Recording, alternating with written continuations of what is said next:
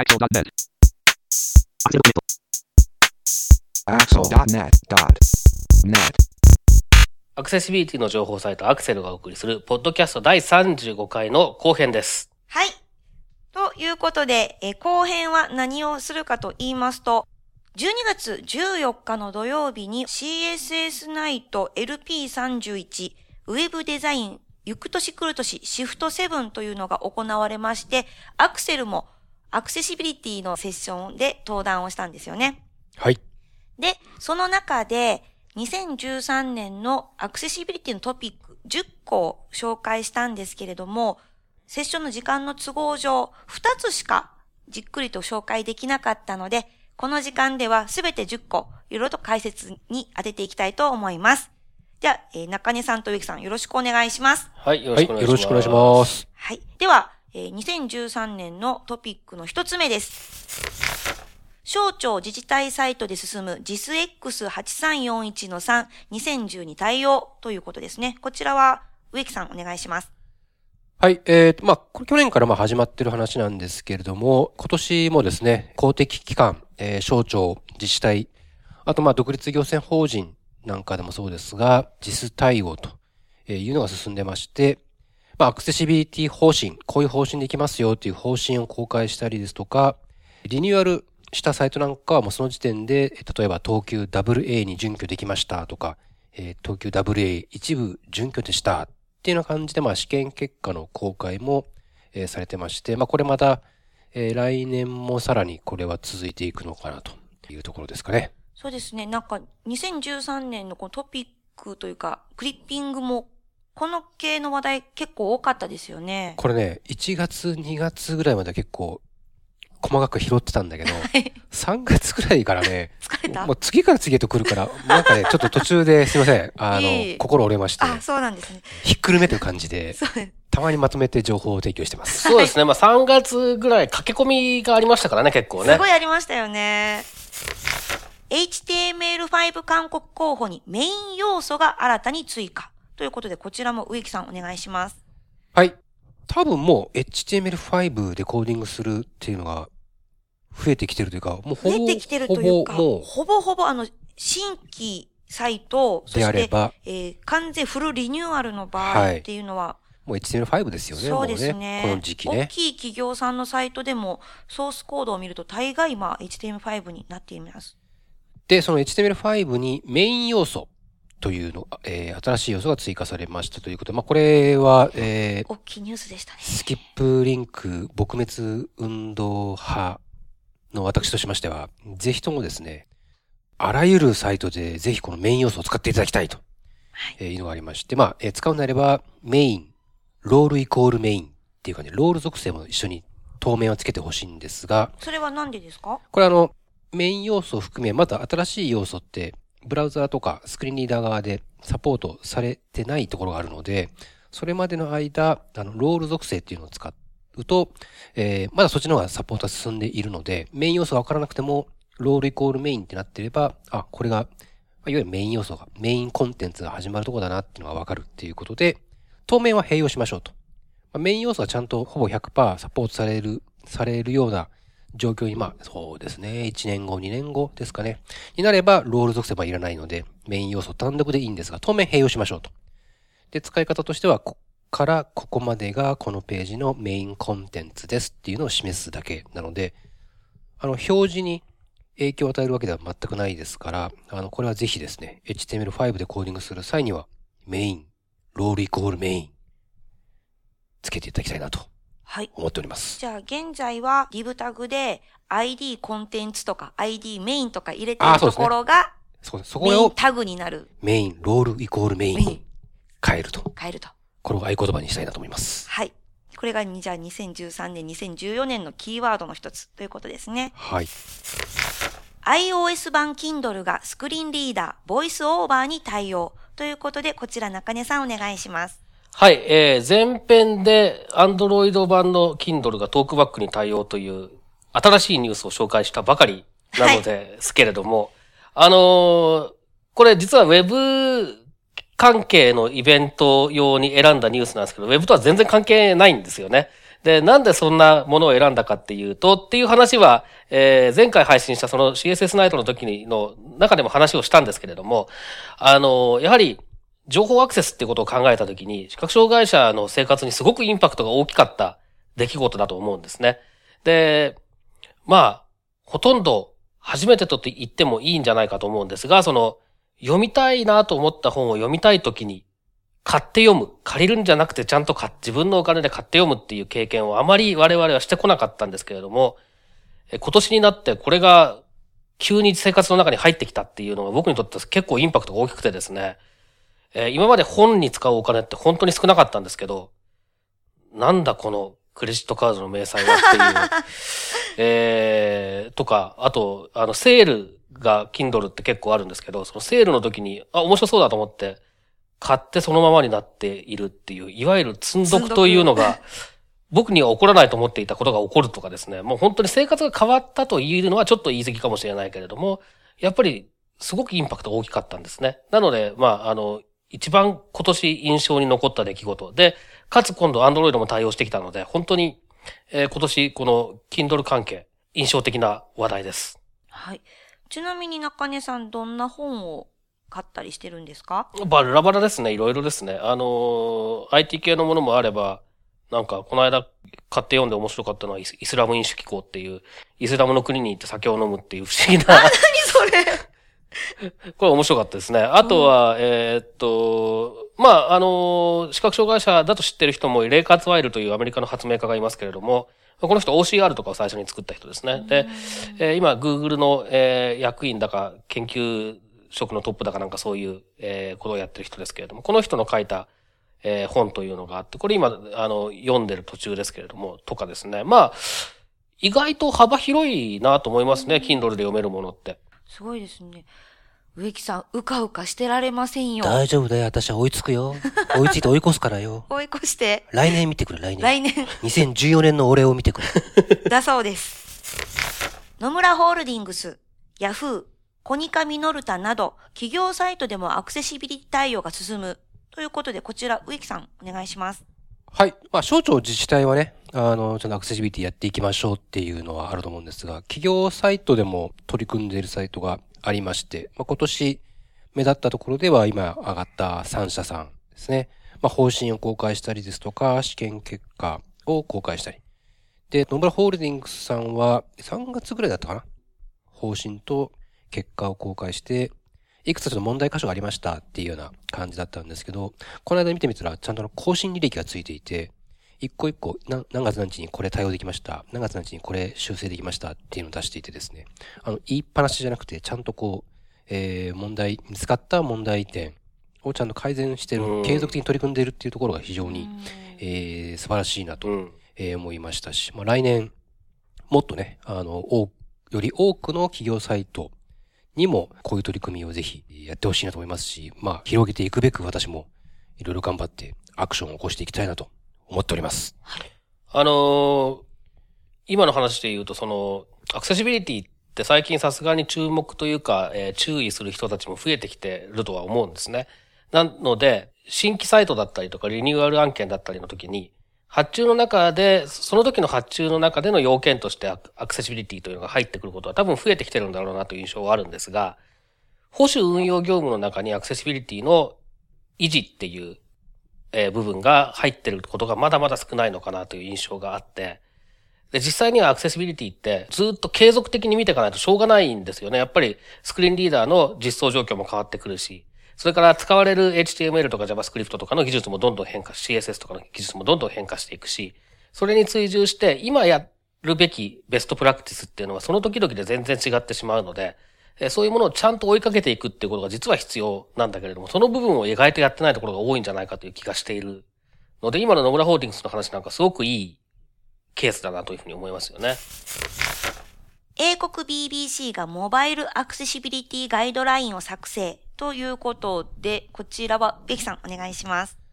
はい、えっ、ー、と、これはあの、シフト7の中でもちょこっと、あの、コントラスト比は、モバイル対応の場合はちょっと高めがいいよっていう話をしたと思うんですが、えっ、ー、と、イギリスの BBC という公共放送、まあ日本で言うと NHK みたいなものですかね。が、まあ、えっ、ー、と、これは2012年のロンドンオリンピック、その時にオリンピックのサイトを立ち上げてたんですけども、スマートフォンとかタブレット、いわゆるモバイル対応っていうのをその時に結構試行錯誤しながらやったということがあって、その時の経験を、えー、まとめてガイドラインとして、えー、まだ今ドラフトの状態なんですけれども、えー、こういう注意点があるよっていうのをまとめて、え公開したというのがこのモバイルアクセシビリティガイドラインです。で、まあ、そのコントラスト比高めの方がいいよっていう話以外に面白いなと思ったのは、タッチスクリーンのターゲット、つまりまあ、ボタンとかリンクとか、はい、何か操作をするターゲットになるものは少なくても9.6ミリ四方。9.6ミリ四方。の大きさが必要だよと。最低。はい。はい。で、まあ、えー、当然、解像度によって違ってくる。例えば iPhone なんかだと、ピクセルで44ピクセル四方。で、タブレット端末なんかだと、まあ、88ピクセル四方とかっていう、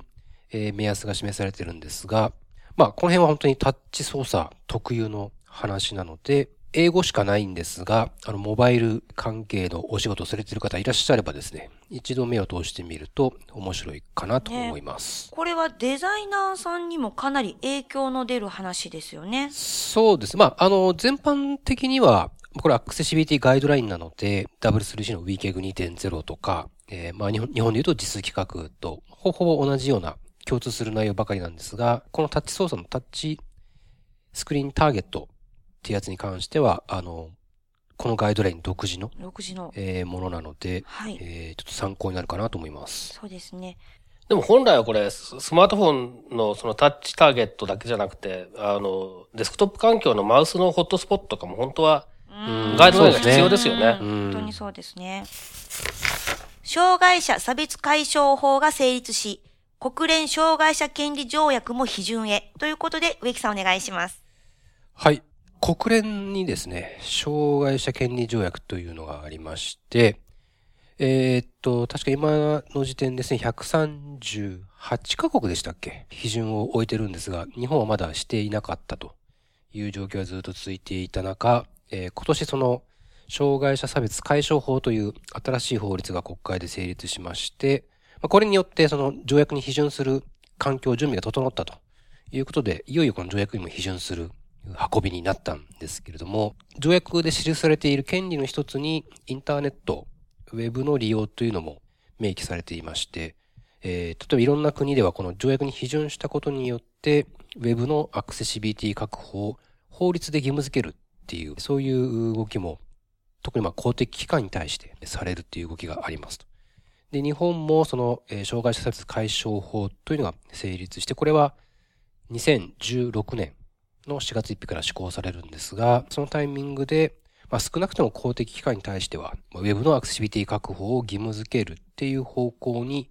行くんではなかろうかということで、ちょっと、えー、今後の動向をウォッチしておきたいニュースでした。中根さんいかがですか？そうですね。えっと、具体的にどういう基準で、えー、義務付けをしていくのかとか、えー、そういったことが来年、再来年あたり2014年、5年あたりに、えー、検討しして、そして具体化されていくと思いますので、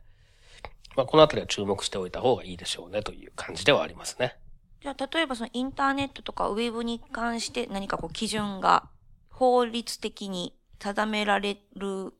まあ、あの、海外の事例でいくと、W3C の WGEG2.0 の、えー、レベル WA に準拠するっていうケースが多いので、多分日本だと、まあ一応実規格があって同じ基準使っているので、実数でいうところの等級 WA、多分同じレベルが一つの目安になるんじゃないかなとは思うんですが、これについてはまだ決まったわけではないので、でね、ちょっとウォッチしていきたいっていうところですね。例えばそれが本当に法的になんちゃらってなった場合、なんか去年ぐらいでしたっけ？韓国っていうのは25、はいね。はい、30人以上の会社はとかってありましたよね。はい、韓国はまさしくこの条約に批准するために障害者差別禁止法という法律を2008年に施行されて、で、公的機関だけじゃなくて民間も義務の対象にしているっていうのがまあ特徴なんですが、あとカナダのオンタリオ州もこの2014年の1月から民間企業、えっ、とね、確か従業員50人以上かな、あがいる。で、オンタリオ州っていうところでビジネスをしている企業のウェブサイトが、まずはシングル A、一番下のレベルのシングル A 準拠っていうのが、あの、義務付けられると。いうことで、まあ、あの、この条約に批准することでそういう動きがあっちこっちで進んでいるので、海外ではやっぱりインターネットにアクセスできることがもう人権だという考え方が徐々に広まってきている感じもありますので、さて日本はどうなるかというところ、来年一番注目しておきたいトピックかもしれないですね。そうですね。まあだから、えっと、公的機関は最低限、これ、あの、義務付ける方向で進んでほしいと思いますけど、そうなるかどうかまだわからないですよね。うん。それから、できることなら民間にも義務付ける方向で、ぜひ進んでほしいなというふうに思いますけど、本当にこればっかりは、あの今後の検討の中での、えーまあ、政治的なことも含めてね、駆け引きとかあると思いますので、どうなっていくか、えーあまり楽観はできないとは思うんですけれども、注目はしておきたいという感じですね。はい。アンドロイドが日本語音声合成エンジンを標準搭載ということで、中根さんお願いします。はい、これ標準搭載と言い切っちゃうのはどうかなっていう感じなんですが、CSS ナイトのあの、えプレゼンテーションの都合で非常に、えーコンパクトなタイトルにしてしまったので、こう書いてあるんですけれども、えっ、と、Android の端末、えー、Android 4.0ぐらいまでだと思うんですが、もしかしたら4.1もかなぐらいまでは、英語の音声に、アメリカ英語の音声っていうのは、えデフォルトで入ってたんですね。で、ある段階から、ちょっとこれいつからなのか正式な情報がないのでよくわからないんですけれども、日本語の音声合成エンジンも入ってるってことは確認されてたんです。例えば、えー、Android の端末で音声検索という機能がありますけれども、ここで例えば、えー音声検索を起動したところで、設定を起動とか言うとですね、えー Android の設定画面が出てくるんですけれども、この時に音声で、アプリを起動しますみたいなこと言うんですね。で、これで、どう聞いても合成音声なんで、えーこれ日本語の音声合成エンジンが入ってるっていうのは間違いなかったんですが、これがどういう時に使えるのかよくわからないという状況だったんです。で、最近僕自身も試しましたし、他のユーザーの情報から見ても、Android 4.4になった時に、あの、初期設定をしようとした時に、日本語の音声合成エンジンがちゃんと使われて、日本語が読み上げられるというのは確認され始めているんです。ということで、ちょっとコツはいるんですけれども、目が見えなくても、あるいは画面が見えなくても、画面を見ることができなくても、日本語環境でちゃんと初期設定を独力でできるという状況に Android 4.4はなってきているということがまず大きいんですね。ただ、実はこれ、なんか、あの、日本語の音声合成エンジンがちゃんと使われるっていうのに、あの、どうもいろいろ条件があるらしくって、あの、ある時突然英語の音声合成エンジンに切り替わってしまって、日本語環境だと何も読み上げてくれなくなっちゃうとか、そういうことが起こったりするので、非常にまあ、標準搭載と言えるほどちゃんと使える状況ではないという、まあちょっとまだ残念な感じなんですね。なので、実用的に使おうと思ったら、他のサードパーティーの日本語音声合成エンジンを入れないといけない状況ではあるんですけれども、ただ、その初期設定の段階、まだ何も入れてない段階でも一応ちゃんと日本語を喋ってくれるっていう風になったことはかなり大きな進歩で、今後に期待できるという感じですね。中根さん、今の時点で iOS か Android かどっちか選べって言われたらどっち選びますか？えっ、と、用途によりますね。えっ、と、総合評価で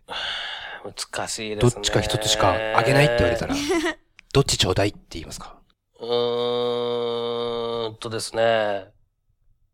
使い慣れてるのは iO- iOS なんですね。はい。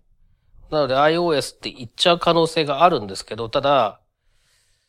まあ、そうですね。どっちかしか使えないとなったら Android かな。なるほど。これ、は、あの、前編のところでもちょっとお話ししましたけど、やっぱりその日本語音声合成エンジン、好きなものを入れられるっていうのが大きいんですね。うんうんうん、で、読み上げがめちゃくちゃにならないっていうのもめちゃくちゃ大きいんですね、これが。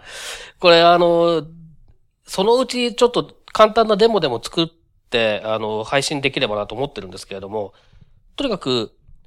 あの、普通のテキスト、何の変哲もない日本語のテキストを読ませていても、iOS の日本語音声合成エンジンというかまあ、エンジンが悪いわけじゃなくて多分 iOS そのものが悪いんですけれども、のなんか処理が悪いんだと思うんですけれども、とにかく日本語にもすら聞こえない何かになることがあるんですよ。読んでて。で、急に戻るんですよ、また日本語に。ただまあ、あの、音声そのものは変わってないので、日本語音声合成エンジンを使ってるのは間違いないんですけど、どう聞いても何語にも聞こえないみたいな、もう、なんか、あの、ことを口走るというか、口もないのに口走るんですけど、そういうことがあったりするんですね。これに対して Android の方だともう本当に、あの今、入手できる音声合成エンジン、日本語のものって3、4種類あるのかな ?3 種類ぐらいは多分あると思うんですけれども、これどれ使ってもそういう問題は起こらないんですよね。アンドロイドのスクリーンリーダー、トークバックが進歩ということで、こちらも中根さんお願いします。はい。えー、トークバックというのは、えー、Android のスクリーンリーダーで、まあ、多くの端末ではもともと入ってますね。ただ、入ってなくても Google Play から、Google Play Store から自分でダウンロードしてインストールすることができるので、あの、特に追加料金とか必要ないものです。ただ、まあ、あの、音声合成エンジン、日本語のものを買ったりとかっていうことはあるので、えー、数百円程度の出費は必要になる場合もありますけれども、まあ、いずれにしてもそんな感じで Android に標準搭載というか、標準で使える、えスクリーンリーダーがトークバックなんですが、これがだいぶ、え進歩しまして、例えば、編集画面でのコピーペーストみたいな操作ですね。文字列の選択をして、コピーして、というような操作が、え可能になったとか、これちょっと前までできなかったんですね。トークバックの環境だと。とか、そういった部分で、本当に、あの、細かい機能追加があって、全然追いかけきれてないっていう。で、あの、iOS のボイスオーバーっていうのは、iOS そのものがアップデートされないと機能追加とか一切ないんですね。えー、ところが、この Android のトークバックって一つのアプリケーションとして配布されているので、Android がバージョンアップされなくても、トークバックだけどんどんバージョンアップされたりすることがあって、アップデートも頻繁で、まあだからついていけないっていうのもあるんですけれども、問題が出た場合も比較的早く治ったりするので、あの、そういう意味では使いやすいなっていうところはありますね。Windows に標準搭載のスクリーンリーダー、ナレーターが進歩ということで、こちらも中根さんお願いします。えー、Windows に標準搭載のスクリーンリーダーナレーターというのが、まあこれは Windows 2000の頃から多分あるんですけれども、多分何回か前のポッドキャストでもお話ししたことがあるような気がするんですが、これがすごく良くなって、実際には Windows 8で良くなってるので、これ今年のニュースというよりは去年のニュースなんですね。で、例えばその初期設定ができ、ナレーターを使って自分でできるとか、それから簡単な、例えばエクスプローラーの中での操作とかっていうのナレーターがあれば十分できるとか、そういうレベルになってきてるのは非常にありがたいと。で、何らかの事情で他のスクリーンリーダー、JAWS とか NVDA とかが、まあ、クラッシュしたりとかした時でも、ナレーターをおもむろに立ち上げれば大体状況がわかるとか、まあ、非常に良くなって、そして、えっと、タッチスクリーンにも対応しているとか、そういうことがあります。それで、Windows 8.1のナレーターでは、漢字の詳細読みとかもできるようになって、まあ、そういった意味でも進化してきているということで、標準搭載のものなので、誰でも使えるっていうところが、まあ、非常にいいんですが、ただまあ、あの、JAWS とか NVDA とかに比べると機能的にやはり劣るので、これだけで生活しようというのはなかなか難しい部分がありますけれども、ただ、あの、先ほど言いましたような緊急時ですね、あの、NVDA、JAWS がクラッシュしたとか、うん。あの、まだにインストールする前とか、えーそういう時には十分使える、あの、そういうものなので、これは本当に大きな進歩だなというふうに思います。ということで、じゃあ、あれですね、いろいろと、そういう音声合成のエンジンだったりとか、スクリーンリーダーがさらに進歩していく年だったっていうところからまた来年、さらに楽しみということですよね。そうですね。はい。FC バルセロナ公式サイトが WCAG2.0 のレベル AA に準拠ということで、植木さんお願いします。スポルトマンデーフットボール。さあ、そういうわけでございまして、今週もやってまいりました、マンデーフットボールのコーナーですが、先ほどの前編で詳しくお伝えしましたのでね、詳しくはそちらをお聞きください。はいありがとうございまし。したた。ということで、重大トピック以上になるんですけれども、2013年はいろいろとまあ変化の年だったんじゃないかなというふうに私は個人的に思っているんですけれど、で、2014年、来年は今後どうなっていくのかなっていうことをお二人に聞きたいんですが、中根さんいかがですか？えーっと、まあ、非常に難しいんですけれども、というのは、例えば今年のその、僕が、えー非常にインパクトがあったと言っている Amazon の Kindle の話とかも、そのうちなんとかなるだろうとは思ったけど、こんなに早くなんとかなるとは思ってなかったとかっていうこともあって、なかなか予想するのは難しいんですね、正直なところ。ただ、最近本当に技術面では、あの、こう、いい話題が多かったなっていうのが正直なところ印象としてあるので、まあ、来年も本当に、えーそういう新たな、えー進歩、進化っていうものに期待したいっていうのと、あとはそろそろ Firefox OS がですね、えー、出てくるだろうなと。えー、それもスクリーンリーダーというか、あの、アクセシビリティ機能を搭載したバージョンが載ったやつがそろそろ出てくるんじゃなかろうかと思っているので、これはちょっと注目してますね。はい。植木さんいかがですか？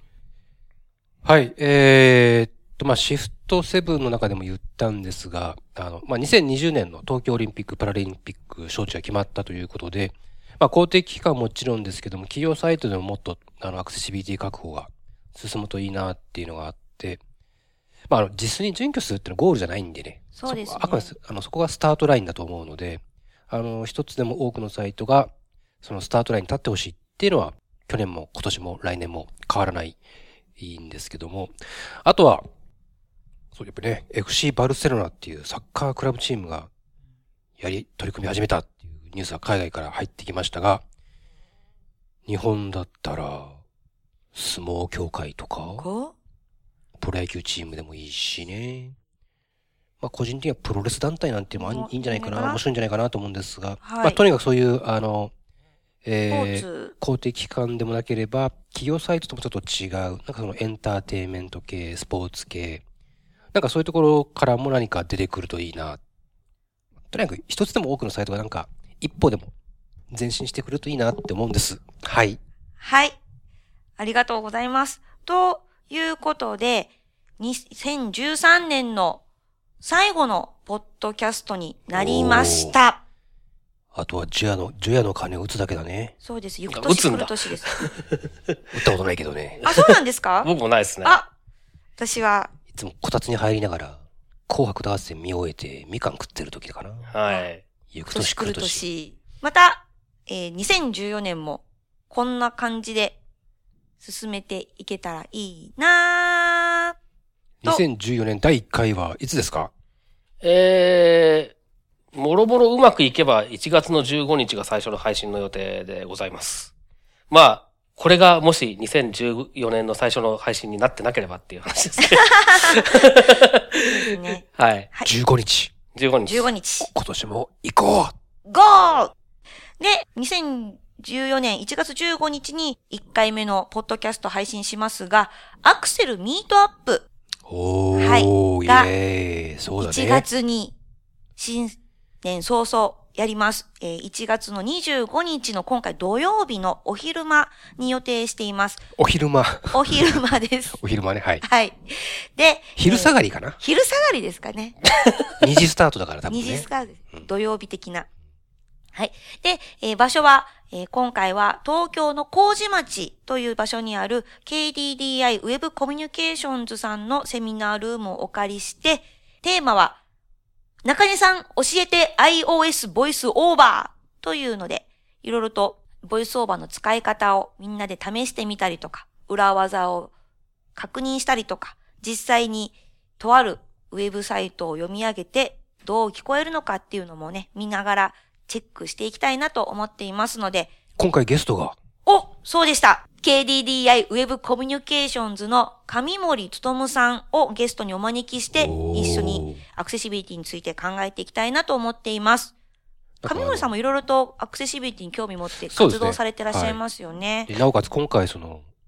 自社サイトを祭り上げると。題材、かっこ、生贄として差し出しますみたいなこともおっしゃってくださってますので、そうですね。だからゲストっていうよりはなんか、生贄ですね。そんなことは僕は言っていない。俺も言ってないぞ。あれしまったやばい上森さん僕じゃないよ、今言ってると、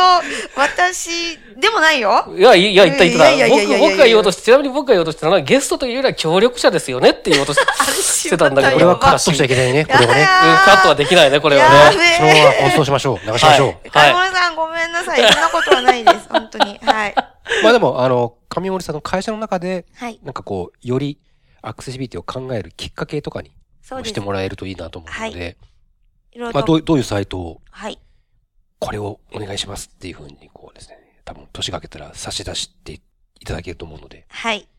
まあ中根さんにいろいろ教わりながらみんなではい。チェックしてみたいと思いますね。ね。そうですね。あの、ボイスオーバー、存在は知ってるけど、具体的にどれぐらい使えるのかとかって皆さん意外と知らないと思うんですね。あの、そうです、あの、ユーザーじゃなければね。はい。なので、これを機会にぜひですね、ボイスオーバー、あの、あ、そうなんだ、これぐらい使えるんだ。結構使えるんですよ、機能としては。うん読み上げが、あの、ヘナチョコなだけで、基本的には結構いけてるんですね。なので、ぜひ知っていただきたいなと。で、タッチスクリーンって目目が見えなくても、こういうフィードバックがあればちゃんと使えるんだっていうのは、ぜひ理解していただきたいなというふうに思いますね。はい。で、えー現在は Facebook のイベントページを仮で解説していますので、ご興味ある方はそちらをチェックしていただけると最新情報を手に入れることができますので、やってみてください。ですね。で、参加まあ、よあと、これが配信される頃までに、サイト上、アクセルのサイト上にもね、はい告知ページができればいいなっそうですね。ていう感じですね。はい。できてなかったら Facebook ページで参加予定って押しといてもらえると、はい。